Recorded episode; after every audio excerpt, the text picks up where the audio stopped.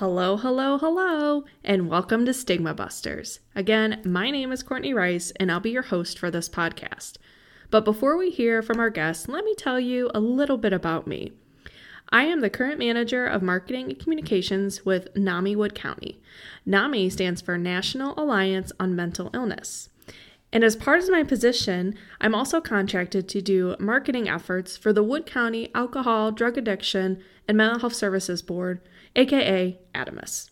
I am also a proud graduate of Bowling Green State University and University of Toledo with my BA in psychology, and I also have my master's in social work. I'm also a licensed social worker and a huge mental health advocate. But enough about me. I want to talk to you today about why we decided to do this podcast and what its goals are. We wanted to create this podcast as a way to continue spreading awareness on mental health and addiction issues. In case you didn't know, one in five individuals in the US come face to face with a mental health condition each year, and that includes the folks right here in Wood County.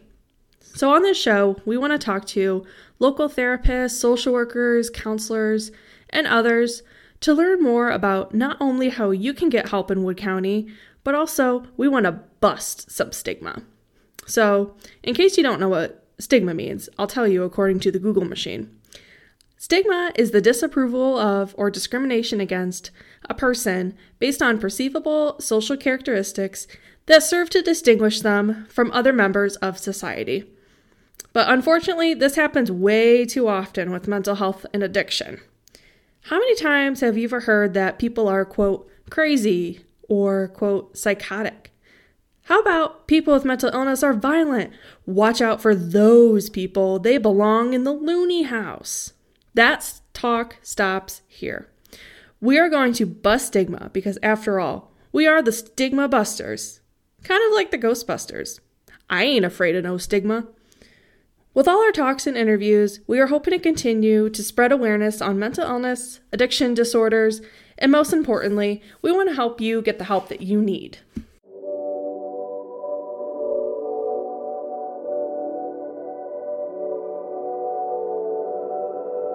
Before we dive in more into our podcast, we want to share a disclaimer for our audience. The content we share on Stigma Busters can bring up a variety of feelings and thoughts and the Wood County Alcohol, Drug Addiction, and Mental Health Services Board is here to help you. If you want to connect with mental health and or addiction resources and treatment, you can dial 211 and you will be connected to services today. Sometimes folks may have thoughts of suicide or hurting ourselves or others. If you are experiencing these type of thoughts, please dial the Wood County Crisis Line. That number is 419 502 HOPE. So again, 419 502 4673, and you'll be connected to an experienced counselor right here in Wood County who will help you get help.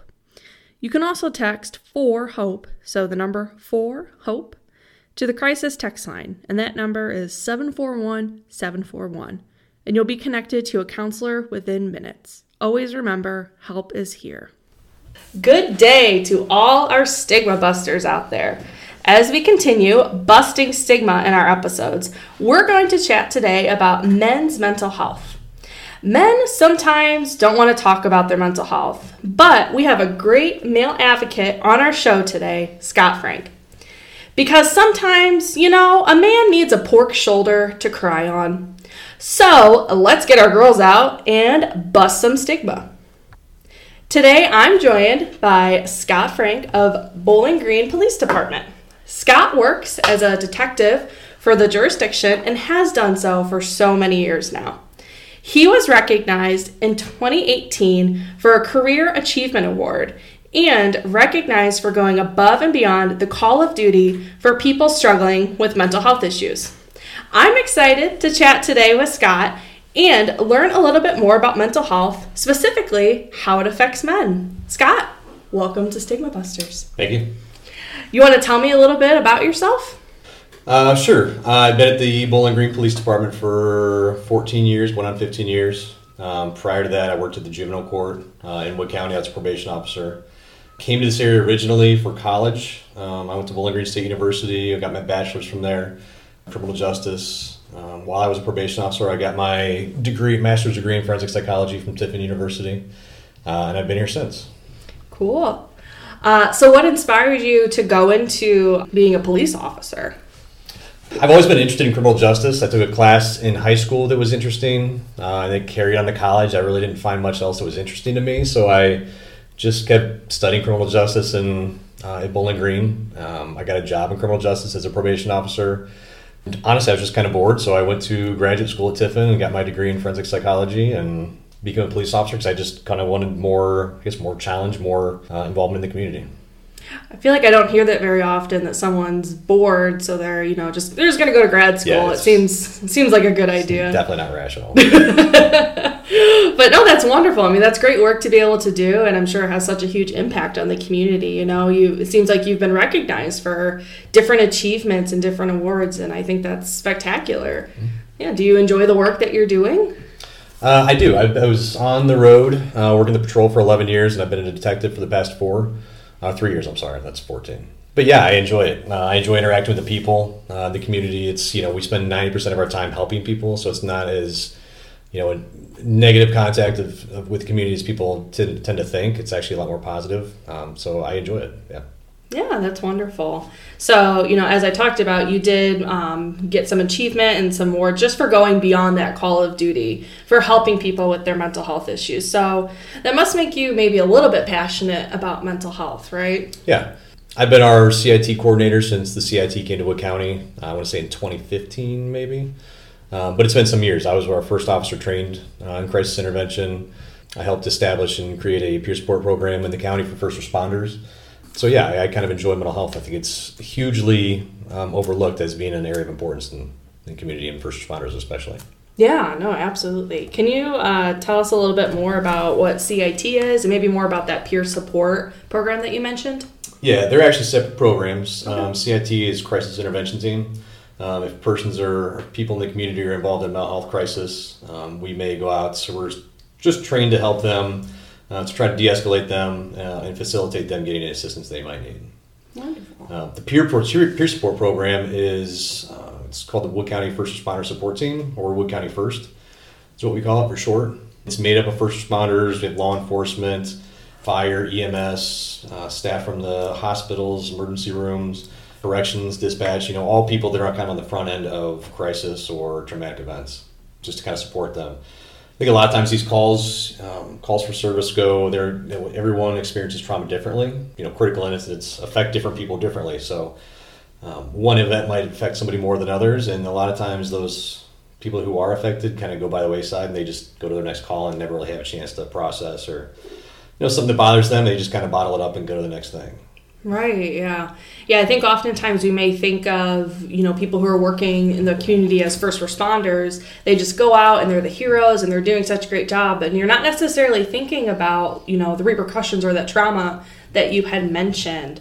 Um, and I think a lot of times that's something that kind of gets shoved under the rug, especially maybe men in the field. Do you agree? Yeah, I definitely agree. Yeah. So, what are some types of stigmatizing statements that you have heard maybe surrounding men in mental health or first responders in mental health? Well, men in general, I think are just just expected to be tough and kind of you know suck it up. I guess is probably like one of the most prominent things. And you know, as, as first responders, we have to do that. Sometimes we do have to just suck it up and move to the next call. But unfortunately, a lot of times we don't go back and address whatever we had to suck up and deal with. We never go back and unpack that. You know, it just kind of stays in our backpack and then just kind of we carry that load with us, and it just kind of gets pushed by the wayside. And, you know, it's constantly sucking it up and moving on to the next thing, and the next thing, and the next thing, and we're just next thing you know, our backpack's full and we have a heavy burden to carry around. So It's an interesting analogy. Yeah. The, it's it's not like, mine. I wish I could take that.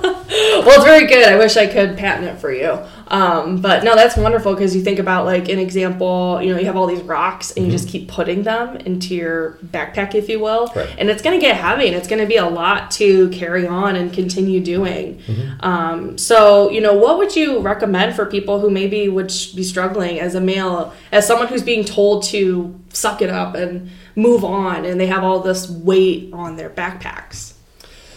I think the first thing is to just be cognizant that that happens. Um, you, could say break the stigma and talk, but it's not that easy just to talk when you know if you're afraid to showing somebody you're vulnerable and you have you're struggling with something. Uh, you feel weak. The perception is that you're weak, and you don't. Especially first responders, we don't want to appear weak. We're very type A and outgoing and tough guys, and we don't want to be seen as weak. Um, but I think realizing and accepting that mental health plays as much on your well-being as physical health. You know, you liken mental health to physical health. You know, physical health, we what do we do? We see doctors, we take medicine, we go to therapy.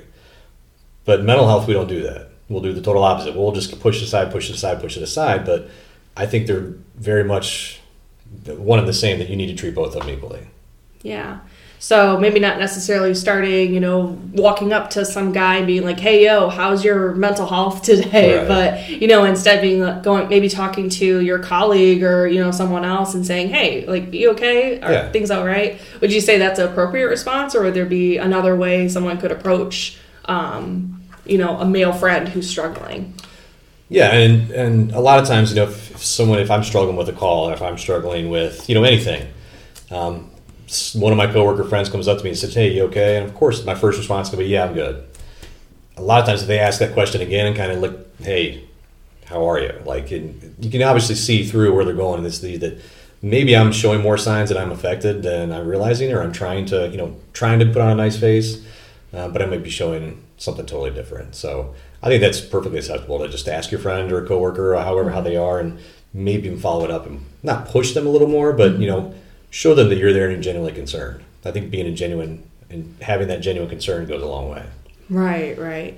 And uh, I'm thinking too, I you know, that's good advice for like male to male, but I'm thinking, you know, like I, I have men in my life, if you will. You know, I am sure. married and sometimes it's difficult to have those conversations with as a woman, you know, talking to a man. So how would you uh, recommend navigating maybe a conversation like that um, with like you know a wife trying to talk to a husband or a daughter trying to talk to a father that's tough um, and just as you're thinking that I, I know that i'm not good as a male if you know my fiance would ask me if something's bothering me, I yeah, I'm good. I'm good. I'm honestly, I'm horrible at it. I'm not good at it either. And it's you know even as being as kind of I guess enlightened as I am about mental health and stigma, I still do that. I not really intentionally do the same thing, and you know it's hard for me to open up. So I think just sometimes being there and just being supportive and letting them know that you're there to listen, uh, I think is helpful, and it might facilitate. It's maybe not going to facilitate them opening up right then, but it will plant the seed and it'll resonate, and down the road there'll probably be some conversation. Okay, so just kind of being there, be supportive, meeting them where they're at. Yeah. So whatever yeah. they need. I know, like you know, my husband's a big sports guy, so maybe not interrupt him during the big game and ask sure. him how he's feeling. Wait till the commercial, wait till maybe after the game, or yeah. okay. Great. So, you know, just kind of in closing, I wanted to see was there anything else that you would like to share today? Um, any um, word of advice or any anything all that you'd like to add to our conversation? No, I, again, I just think people should like in mental health and the, the, the need to take care of yourself mentally as well as physically. You know, like I said, we take care of ourselves physically, and we need to do the same mentally and use the same exact approaches to dealing with mental health as physical health. And it's it's legitimate. I think your mind affects your body just as much as your body affects your mind. Wonderful. Well, thank you so much for coming on and talking uh, with me today. So, this is Scott Frank of Bowling Green Police Department, and thank you so much. I really appreciate it. Thanks for having me. We want to thank Man Therapy for today's episode. In this multi agency effort, Man Therapy is giving men a resource they desperately need a resource to help them with any problem life sends their way something to set them straight on the realities of suicide and mental health, and, in the end, a tool to help put a stop to the suicide deaths of so many of our men. To learn more about this effort, visit mantherapy.com.